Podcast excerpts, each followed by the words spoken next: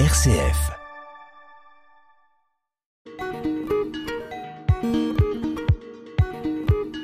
Bonjour euh, Chris.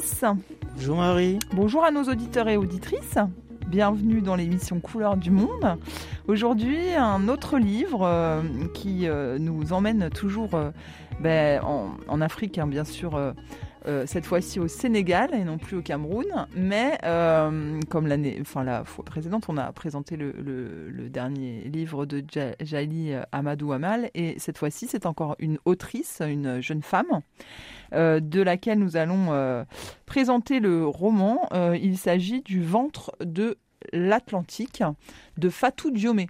Alors je dis une jeune femme parce que au moment où elle l'écrit, en fait, elle a 32 ans. Euh, le livre euh, a été publié en 2003, donc euh, il a déjà bah, conquis quelques lecteurs depuis sa parution. Est-ce que tu veux bien nous le présenter?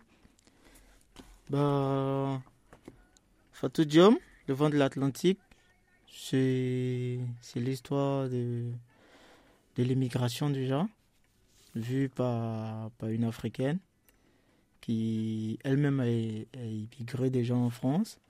Et là, il faut dire, franchement, le livre, moi, j'ai, comme tu l'as dit, il a été publié en 2003. Moi, je le connais qu'en 2018. Et pour moi, je me suis dit, c'était un truc récent par rapport à la crise migratoire que l'Europe a connue, je sais pas, en 2015, tout ça. Donc, je me suis dit que c'est à la suite de celui-là qu'elle avait écrit. Oh, c'est un livre vraiment qui date. Et ce que je peux dire là-dessus, ça raconte l'histoire de, de deux personnes déjà, Sally et son frère Madiké qui vit au Sénégal. Sally vit en France. Et son frère, il a des projets de, venir la rejoindre en, en, Europe parce que pour lui, l'Europe, c'est vraiment l'endroit où il pourra se réaliser, vivre ses rêves. Il aspire un avenir meilleur par rapport à l'Afrique. Pour lui, l'Afrique, pas, il n'y a pas sa place là-bas.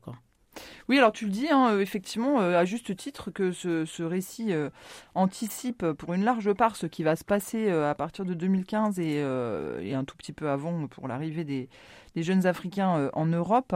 Mais effectivement, elle est, elle est vraiment visionnaire, Fatou Diomé, lorsqu'elle lorsqu'elle présente ses personnages. Bah, d'une part parce que le récit, comme celui de la semaine, enfin la, de, l'émission précédente, est pour une large part autobiographique.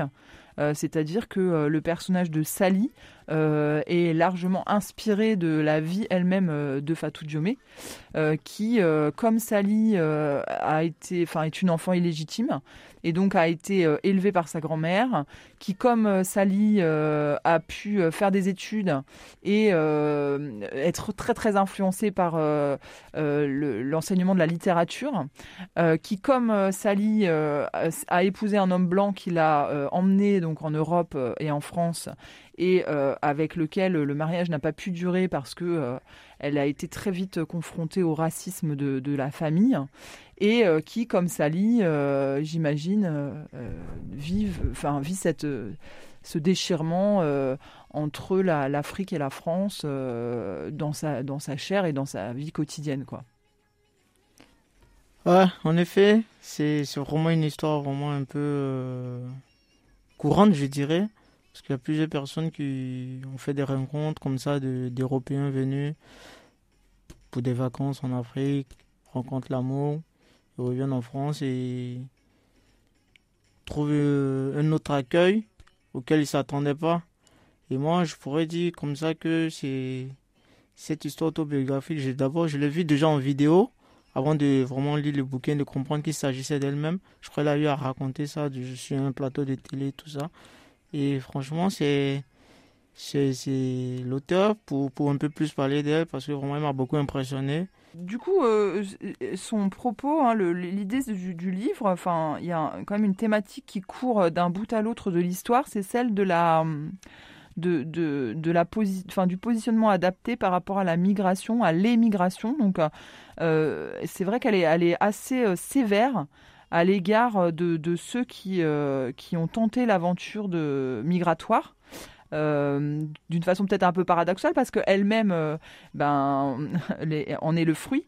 Mais on voit dans le livre apparaître plusieurs figures de, de personnages, surtout masculins, qui ont migré avec des fortunes diverses. Donc, par exemple, il y a le jeune Moussa qui euh, dont l'histoire est rapportée par euh, l'instituteur euh, qui, l'a beaucoup influencé, enfin qui a beaucoup influencé la, narratrice. et donc cet instituteur lui-même a un point de vue tout à fait négatif en fait sur l'aventure du voyage. Et donc il raconte l'histoire de Moussa qui, eh bien comme le, petit frère de la narratrice a voulu aller jouer au football euh, en fait euh, en Europe, en France, et on lui a fait miroiter euh, la possibilité de devenir un grand joueur, de, de pouvoir voilà participer aux activités d'un club prestigieux, etc. Et puis qui, ben, en, arrivant en France, s'est trouvé complètement enfin un peu désabusé par ce projet. Effectivement, au, euh, effectivement, au début, euh, il a pu jouer dans une équipe, faire voilà ses premières, ses premières armes en France, mais très rapidement, eh bien, la euh, le vent a tourné, euh, il n'a pas marqué assez de, buts, il n'a pas été assez performant et du coup il s'est retrouvé euh, du jour au lendemain exclu du club, de l'école et il s'est voilà simple sans papier on va dire, en proie et en, possibilité d'être arrêté euh, au simple, enfin au moindre contrôle policier. Et donc euh, tous ces rêves de grandeur, de, de, rêves de foot, etc., se sont euh, complètement effondrés. Et lorsqu'il est rentré, ben ça s'est très mal passé aussi parce que évidemment lorsqu'il a lorsqu'il a été expulsé de France. sa, sa, trajectoire, c'est complètement, c'est très, tragiquement euh, euh, terminé. Euh, et, donc, on confronte cette histoire du jeune Moussa avec d'autres histoires de, gens qui, bah, eux-mêmes, sont obligés de mentir en rentrant. pour faire croire qu'ils ont réussi. alors je pense à l'homme de Barbès, tout le monde l'appelle comme ça. Alors il a une grosse télé qui sort euh, périodiquement euh, pour euh, que tout le monde vienne regarder les matchs de foot chez lui. Alors on a l'impression, effectivement, il donne l'impression d'avoir très très bien réussi en France et d'avoir comme ça accumulé une petite fortune. En réalité, la, narratrice nous l'explique très bien. ça s'est pas du tout passé comme ça. Et il n'a pu revenir au pays qu'avec des signes de, extérieurs de richesse, mais absolument pas une vraie richesse, puisque bah, sa vie en France a été euh, celle de euh, tous les travailleurs euh, migrants que, bah, qui, malheureusement n'arrivent pas forcément à obtenir des papiers ni à, progresser dans l'échelle sociale. Quoi. Donc il, a, exercé des tâches très, enfin voilà, très, subalternes, mais évidemment il ne le raconte pas du tout parce qu'il ne faut pas dire en rentrant que, bah, que, que, ça s'est passé de cette façon. Bah, c'est la réalité de l'Europe. Hein. Lorsque tu quittes ton continent ou ton pays et que tu, tu vas à l'aventure, c'est dans l'objectif d'un mieux-être. Et tu ne peux pas revenir et dire que voici, j'ai échoué en griffe. Ce sera déjà mal vu pour la famille et ce sera déjà mal vu pour toi. Donc, quand tu reviens, tu, tu montres une image de toi, de quelqu'un, franchement, qui a visité tel château, telle ville, tout ça tu, tu, comment je vais le dire, c'est une vie de, de matu vu, si je peux le dire ainsi, pour faire croire aux autres que tu as réussi. Alors qu'au fond de toi-même, tu sais que tu n'as pas réussi. C'est pourquoi l'auteur ici, elle essaie vraiment de, de dénoncer cela. Et ce sont ce genre de personnes-là qui font rêver, je dirais, nous les jeunes ou les jeunes. Lorsque vous voyez, lorsque tu vois cela, le, le gars il est parti il n'y a pas longtemps, aujourd'hui il revient, par exemple, la vie de sa, de sa famille reste au pays commence à changer. Hier, ils avaient une toute petite télé. Quelques années après, ils, ont une grosse télé, tout ça, et ils nous font savoir, par exemple, que c'est un tel de notre fils qui, qui a envoyé ceci, qui a envoyé cela. Et ça pose vraiment ça je sais pas. C'est du mensonge, C'est du mensonge qui, qui fait rêver. L'imposture. Voilà, qui fait rêver d'autres qui se disent, bah, si lui il est allé, il a réussi, c'est que moi aussi je peux y aller.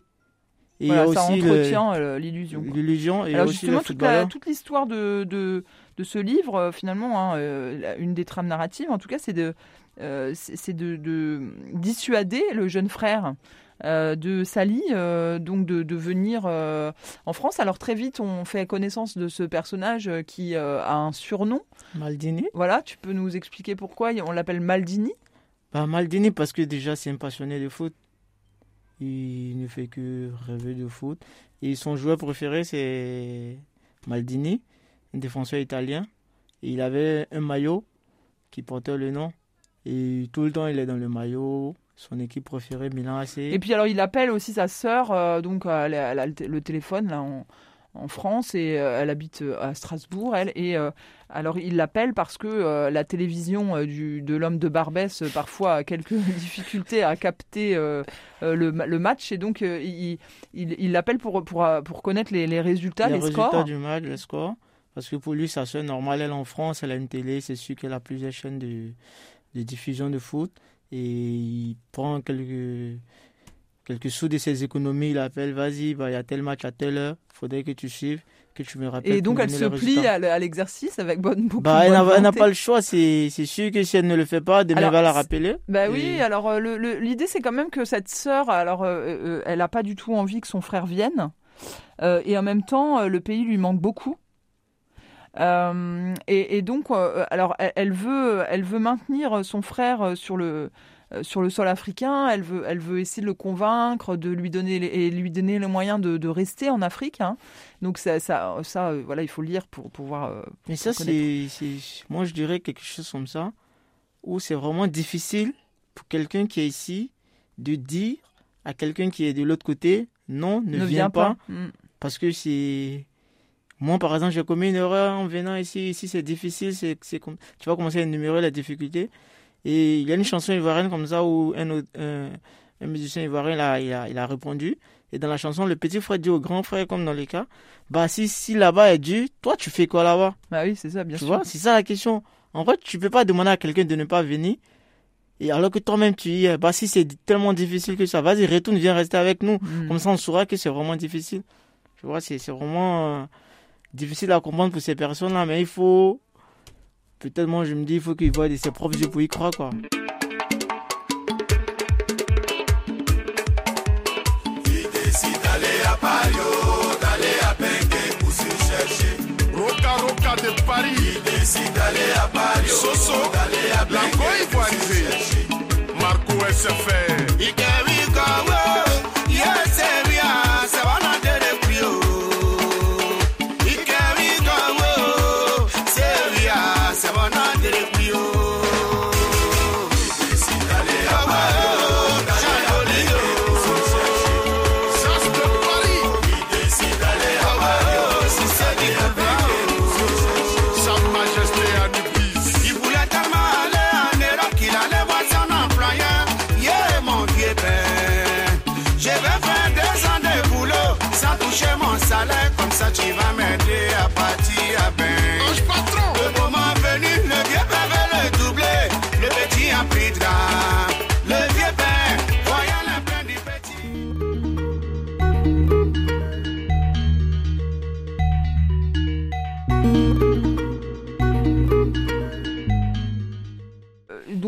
on peut dire que c'est un livre qui est extrêmement bien écrit.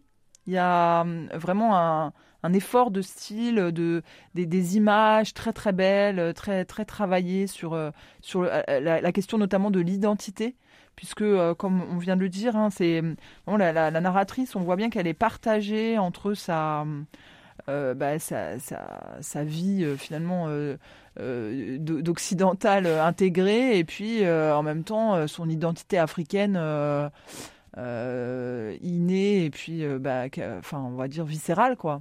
Et, et, donc il y a donc de très belles pages hein, sur justement la, dualité, la difficulté à, être au milieu. Alors je ne sais pas toi comment tu as reçu cet aspect-là du livre? Sur cet aspect, ce qui m'a le plus frappé, c'est comment elle a réussi à de comment je veux dire ça, à s'intégrer au niveau du de, de l'idée de l'indépendance de la femme. Tu vois Oui. Et parce qu'il faut déjà dire à Strasbourg, après avoir quitté son, son mari, tout ça, elle était toujours célibataire. Et quand elle revenait au pays, je pense qu'on lui faisait ce genre de remarques là encore. Vas-y, t'es pas marié, t'es seul, tout ça.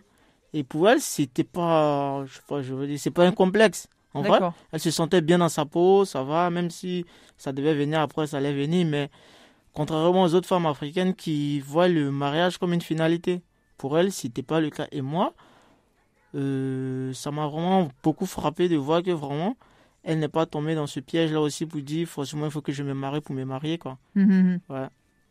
Oui, alors il y a ça, mais c'est vrai quand même que euh, tout le- l'enjeu, quand même, en venant, euh, euh, évidemment, c'est de- de- d'accéder à, à la- à l'autonomie, à l'indépendance du- d'une part, c'est ce que tu viens de nous dire, euh, mais c'est euh, tout de même de ne pas renier euh, ses racines, de ne pas, comment dire, oublier l'endroit d'où on vient, sa culture, peut-être les, saveurs, les, le- les, les, les idées, les, histoires, les, proverbes, etc. africains et de cette terre hein, du Sénégal dont, elle est issue.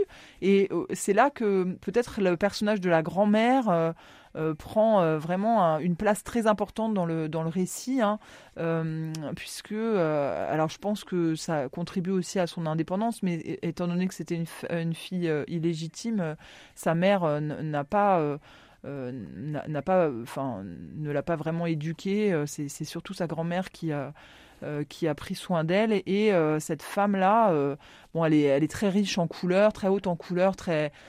c'est une personnalité en fait. hein.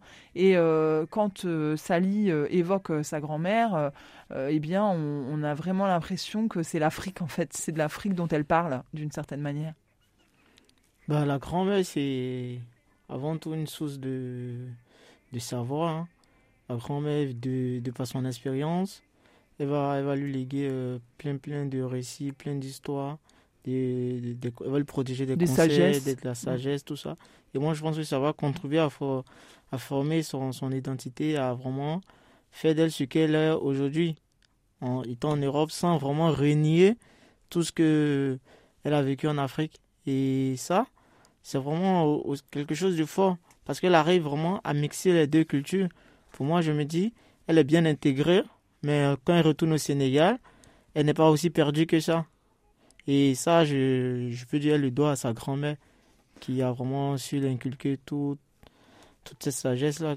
Euh, Il y a une autre, un autre personnage important, c'est l'instituteur, là on l'a dit, hein, c'est donc euh, un, un personnage qui a fait ses études euh, en France et qui bah, est venu, donc a été nommé en fait dans, dans ce village, hein, il s'appelle Ndétaré.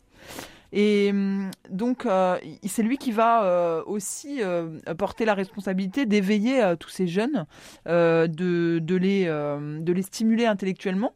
Mais c'est aussi, c'est assez paradoxal, mais c'est aussi lui qui les entraîne au foot. Oui, c'est vraiment paradoxal parce que il n'y a pas que, moi je dirais qu'il n'y a pas que les études. C'est vrai, euh, le sport c'est vraiment important pour la santé, tout ça. Moi je pense que c'est dans ce sens-là qu'il qu'il essaie de, de demander de faire du sport, de jouer au foot, mais de ne pas euh, forcément dire qu'on va se servir de cela pour demain devenir quelqu'un ou aller forcément en Europe. Pour lui, la priorité, c'est les études d'abord. Bah, Peut-être ça lui permet de garder le contrôle euh, justement sur, euh, sur, Voilà. sur l'équipe et euh, de ne pas les laisser les enfants euh, être soumis à d'autres influences. D'autres influences et surtout ça aussi. Mm. Et alors, je crois que son fils même a eu à. Je crois l'instituteur, il a eu un fils. alors c'est pas c'est pas l'instituteur, ça c'est Ah, c'est euh, ouais. l'autre, ok. Euh, c'est un autre personnage effectivement qui a qui a eu euh, un fils euh, pareil, hein, une, un enfant illégitime avec une, une femme qu'il a ensuite cachée, pardon, qu'il a euh, abandonné et euh, donc son fils est devenu euh, joueur de foot. Oui, c'est vrai qu'on voit vraiment l'importance dans dans ce récit de la de, de, ce sport quoi en fait hein, en Afrique et puis dans la représentation dans les dans, dans l'idée de la réussite de, de, tous ces jeunes quoi Bah, le foot, faut dire, avec ces footballeurs qui ont des salaires mirobolants, tout ça, quand ils arrivent au, au bled, comme on, on le dit souvent, c'est des personnes qui sont enviées. Parce que juste pour un sport, disons un sport banal, moi j'irais juste pousser le ballon, le jeter au point de filet. Je te retrouve avec des, millions d'euros. Mm, mm. Et converti en France CFA, ça fait des milliards. Et le mec, du jour au lendemain, la vie de toute une famille change. Moi, je pense que c'est plus pour cela que ces, ces jeunes-là, ça donne forcément au foot. Ils se disent, il suffit que je pèse dans le foot et peut-être tout mon village même va profiter, quoi. Et c'est plus cela qui fait que ces jeunes-là se, se focalisent forcément, je veux devenir footballeur professionnel. Ils ont plein, plein, plein de modèles. C'est ça aussi le souci. La majorité de ces joueurs-là, qui jouent déjà au Sénégal, nous sommes au Sénégal, et quand ils arrivent en Europe, ils voient la différence, la différence entre celui qui joue en Europe et celui qui joue en Afrique, au Sénégal. Et c'est pas les mêmes conditions de vie, c'est pas les mêmes voitures, je dirais, c'est pas les mêmes maisons dans lesquelles ils habitent. Donc tout le monde veut jouer au foot, mais pas pour rester au Sénégal, pas pour faire évoluer le championnat local, mais plus pour aller en Europe, pour faire fortune et revenir quoi.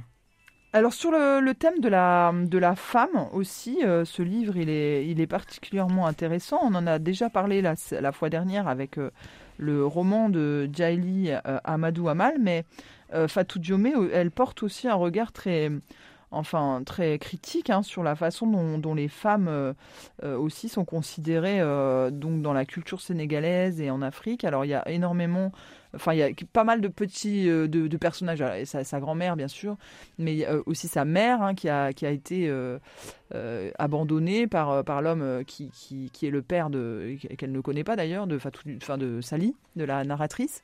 Et puis ensuite, on a une autre histoire d'amour entre le l'instituteur justement et une jeune femme qui, ben, dont, dont, les parents ont décidé qu'elle allait se marier avec l'homme de Barbès, là, celui qui est revenu de France et qui a l'air très riche. Et du coup, on retrouve hein, euh, les thématiques euh, du mariage forcé, de, euh, de l'abandon des femmes par les hommes qui, qui les laissent livrer à eux-mêmes en, toute vulnérabilité. Et, et donc, cette, cette, ce, ce fil, cette thématique, eh bien, on, voit hein, que les, auteurs, les, les, les, auteurs femmes finalement, elles en font quand même un, objet de, combat à travers leurs livres. Et on en parlait la fois dernière, mais c'est certainement euh, ainsi qu'on va pouvoir euh, euh, petit à petit faire évoluer les choses. Quoi. Alors, je ne sais pas si toi, tu as, pu... Ouais, j'ai pu voir ça, mais je me dis aussi que c'est tout à fait normal pour, pour la narratrice de dire cela, parce que d'abord, pour l'auteur, disons, parce qu'on n'a pas besoin d'être victime d'abord pour en parler. Il faut en parler parce que déjà, c'est quelque chose qui gangrène la société africaine aujourd'hui.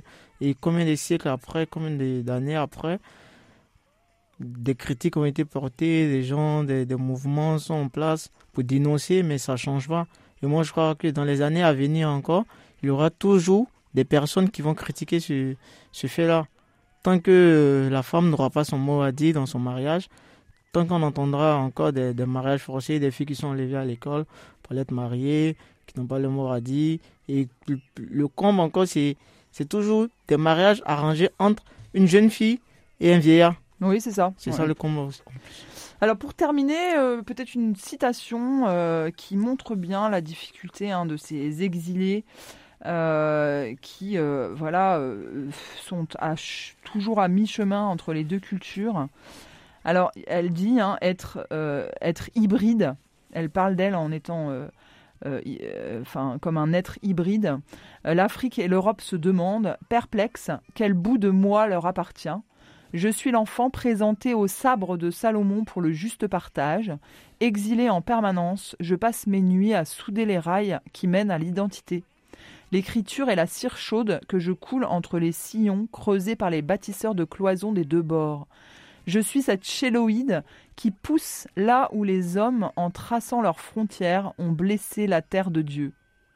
Lorsque, las d'être plongé dans l'opaque repos nocturne, les pupilles désirent enfin les nuances du jour, le soleil se lève inlassablement sur des couleurs volées à la douceur de l'art pour borner le monde. Le premier qui a dit Celles-ci sont mes couleurs a transformé l'arc-en-ciel en bombe atomique et rangé les peuples en armée, vert, jaune, rouge, bleu, blanc, rouge, des barbelés. Évidemment, je préfère le mauve, cette couleur tempérée, mélange de la rouge chaleur africaine et du froid bleu européen. Qu'est-ce qui fait la beauté du mauve? Le bleu ou le rouge? Et puis, à quoi sert-il de s'en enquérir si le mauve vous va si bien? Alors je trouve que c'est voilà, c'est très typique de son écriture. Hein. Elle est très métaphorique. Elle utilise des, symboles constamment pour euh, évoquer euh, bien euh, l'intimité hein, de, ses sentiments. Et voilà, je, on peut conseiller en ce livre parce que c'est vraiment une très, très, un très très beau témoignage et en même temps une très très belle écriture. Ouais, il, est, il est vivement conseillé à toute personne qui veut encore apprendre davantage sur l'Afrique sur l'immigration et puis je suis un petit peu sur la condition de la femme africaine. Et est-ce que tu sais ce que c'est qu'une chéloïde alors? Je m'apprête à te poser la question après l'émission. Alors justement, euh, la chéloïde, j'ai cherché, figure-toi, parce ah, que c'est vraiment un mot oh. qui m'a euh, qui m'a surprise. Il s'agit d'une cicatrice mais qui euh, euh, constitue comme une excroissance sur la peau. Donc c'est une, une, cicatrice, mais qui monte en fait, qui, qui, est un peu surélevée sur la peau. Prenez la chair. Et voilà, et donc elle, elle, elle, elle dit qu'elle est la chéloïde qui pousse là où les hommes, en traçant leurs frontières, ont blessé la, terre de Dieu. Donc c'est une très belle image. Eh bien, merci Chris et merci, à nos auditeurs et auditrices. À, à très bientôt. À très bientôt.